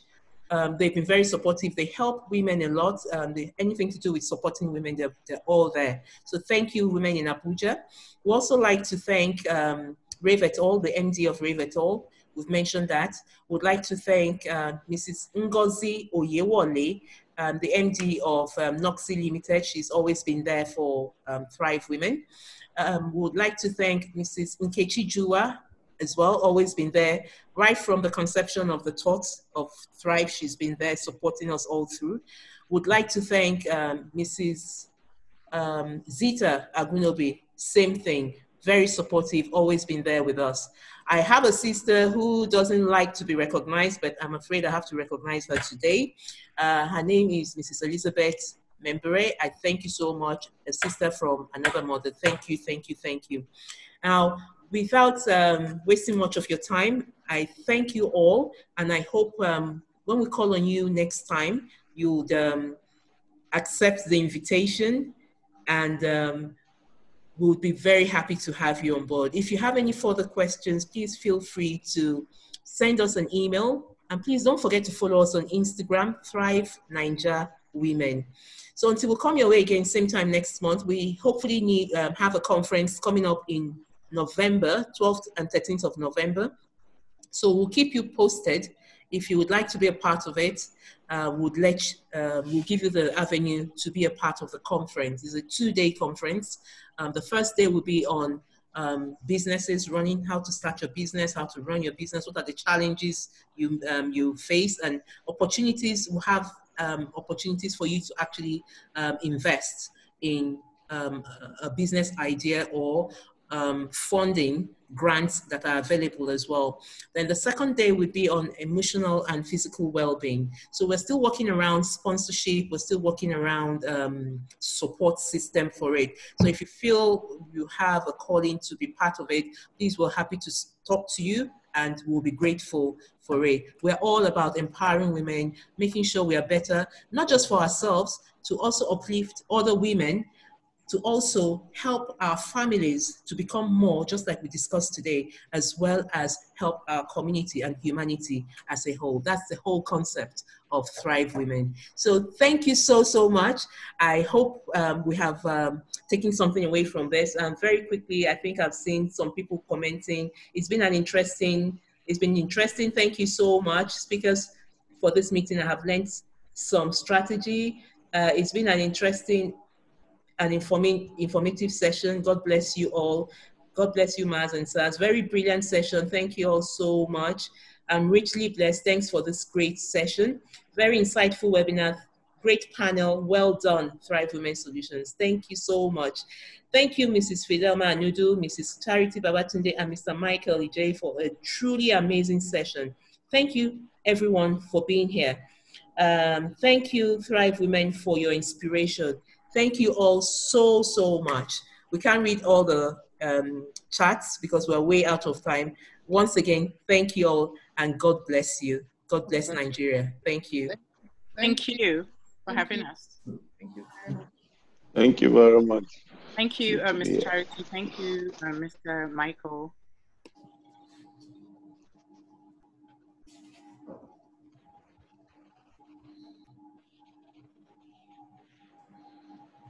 Thank you. And thank you, Thrive Women, for having me. Thank you, sir.